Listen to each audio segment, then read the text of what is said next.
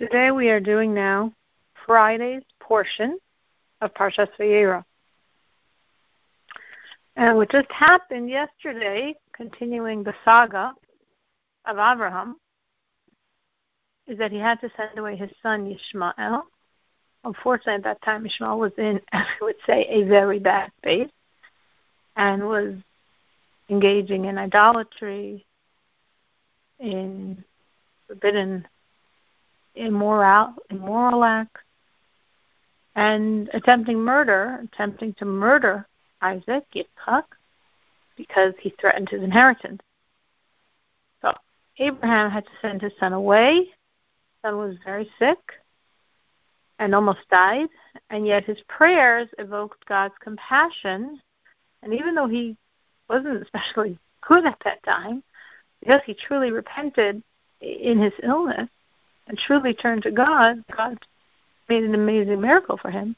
And a well of water appeared in this desert, and he drank it and was healed, quenched his thirst, and saved his life.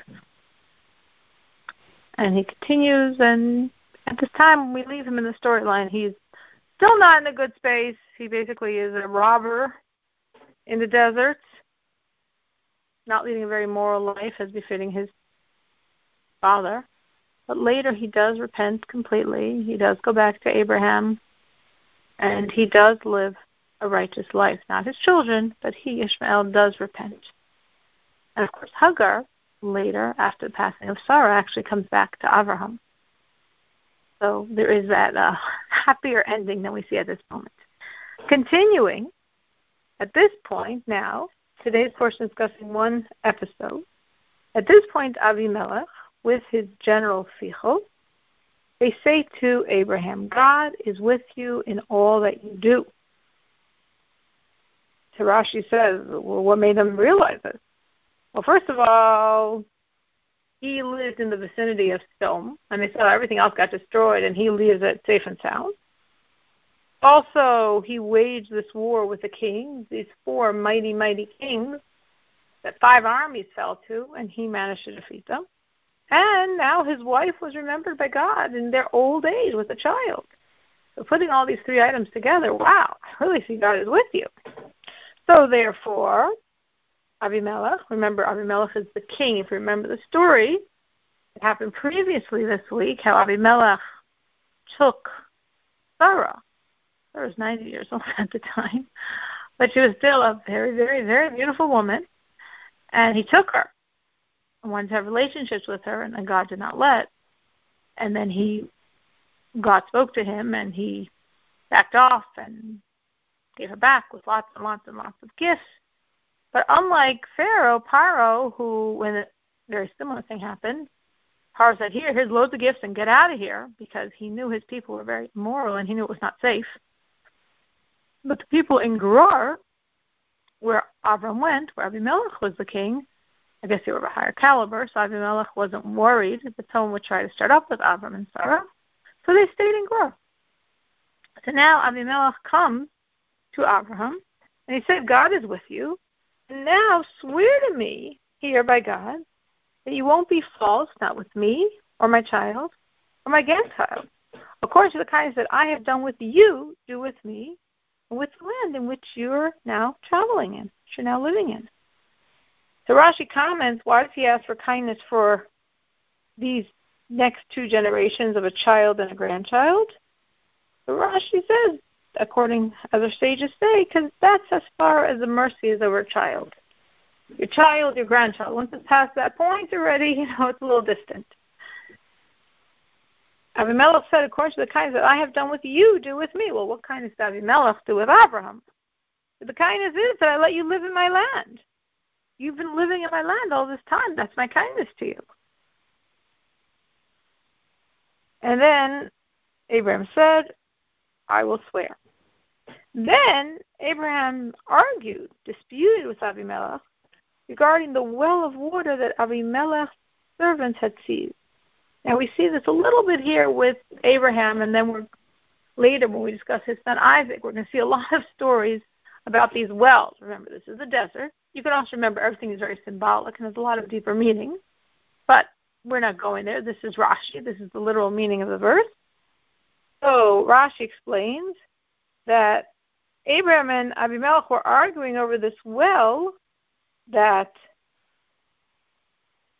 that Abraham is saying we dug and it's our water, and Abimelech said we dug and it's our water.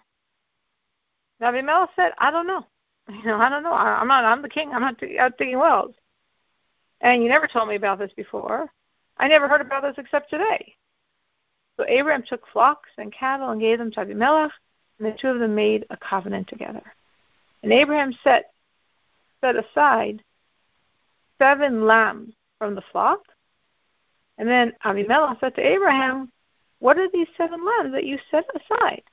And Abraham responded, You should take these seven lambs from me, that it will be my witness that I dug this well. Now, what does that mean? So Rashi explains this act, seemingly saying the seven lambs are the witness. But the way it's written, that it may be my witness is a singular. Rashi says it's not the seven sheep, that would be the plural, but this act should be the witness. And the reason this is written in the feminine is because testimony is in the feminine. Now, what's this witness going on here? So, as we said, the shepherds of Abimelech and the shepherds of Abraham were quarreling who dug the well. And each one said, We dug it.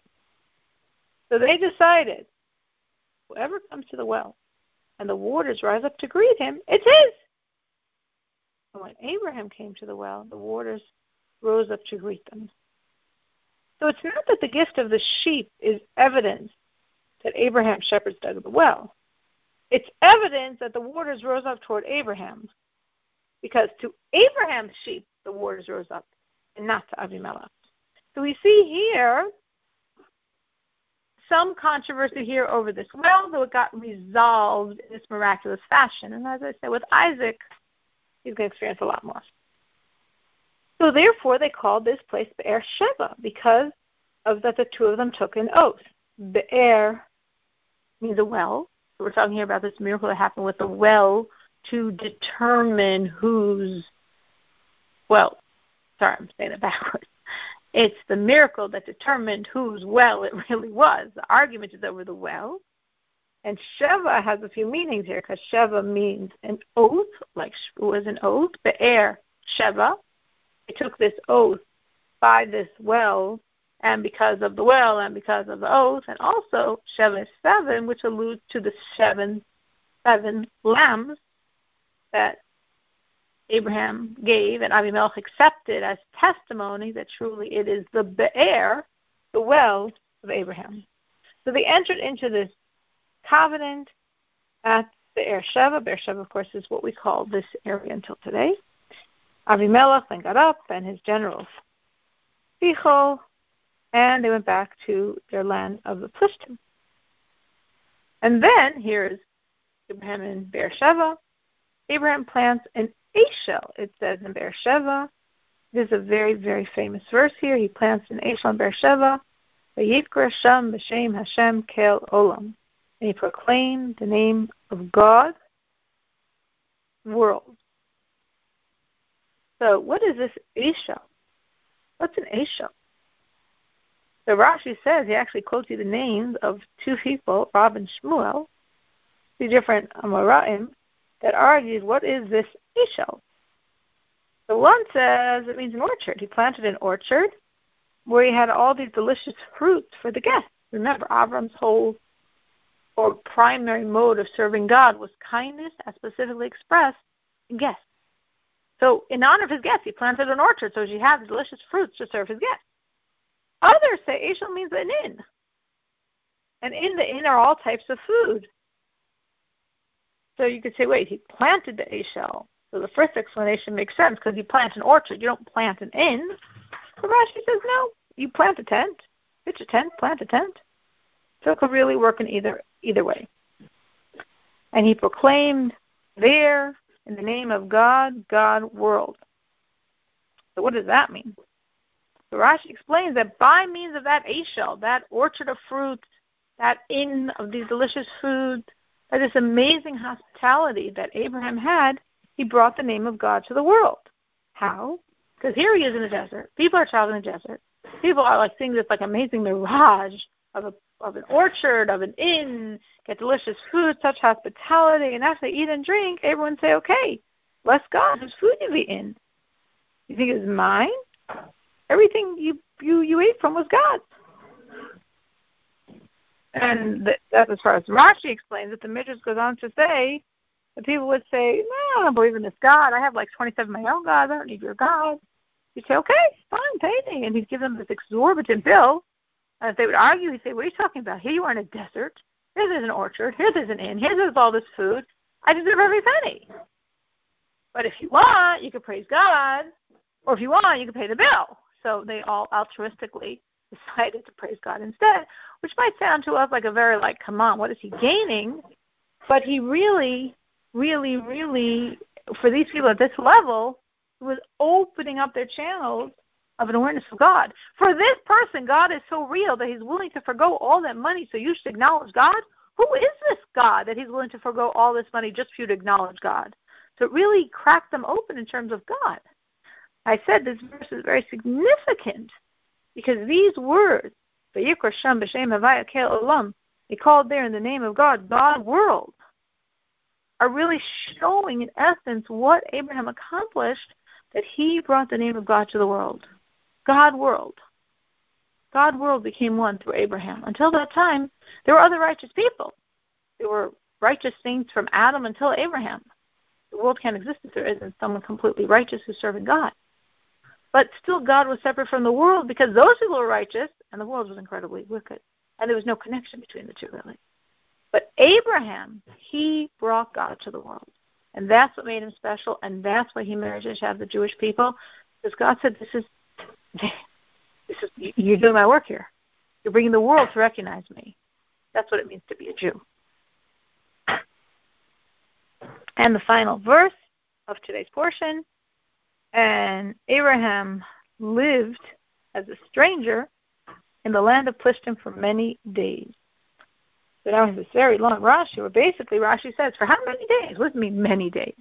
And Rashi says many days means 26 years. Now, how in the world does Rashi figure that out? So Rashi spends a long time explaining to how he figured it out. The first Rashi does an elaborate calculation by which he shows you that there are two main places that Abraham was in when he came to Israel.